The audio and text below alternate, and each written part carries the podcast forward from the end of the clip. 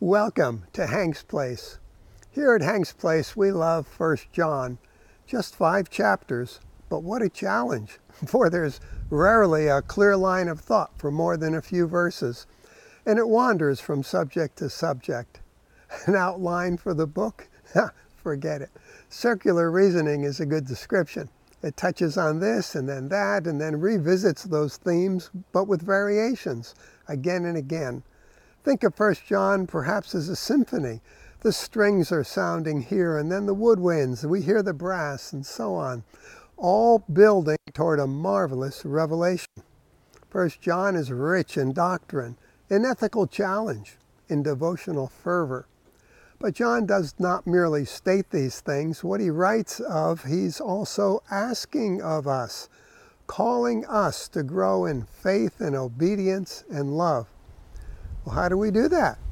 One could easily conclude that this book would be full of instructions and lists of do's and don'ts, but it's not. First John is a message of grace, of done. It is finished. Remember those words at Calvary?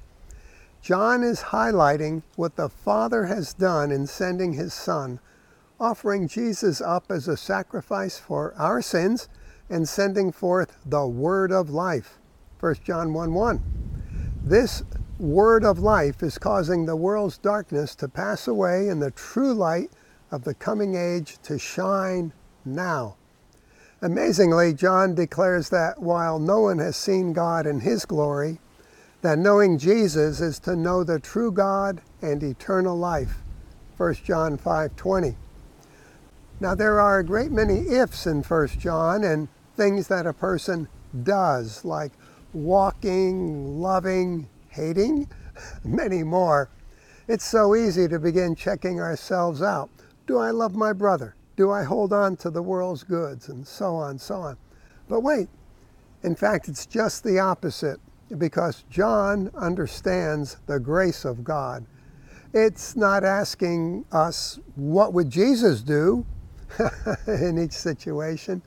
It's as we come to know God, then we begin to behave more and more like Jesus. Without thinking about it, we just act and respond as Jesus would. And that's the point of today's Hank's Place, my friend. As we come to know God and receive His love, there's a growing desire for obedience within our hearts.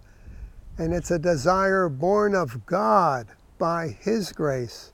So, my friend, lift up your hands in joyful praise today because of Jesus who loved us and causes us to come alive.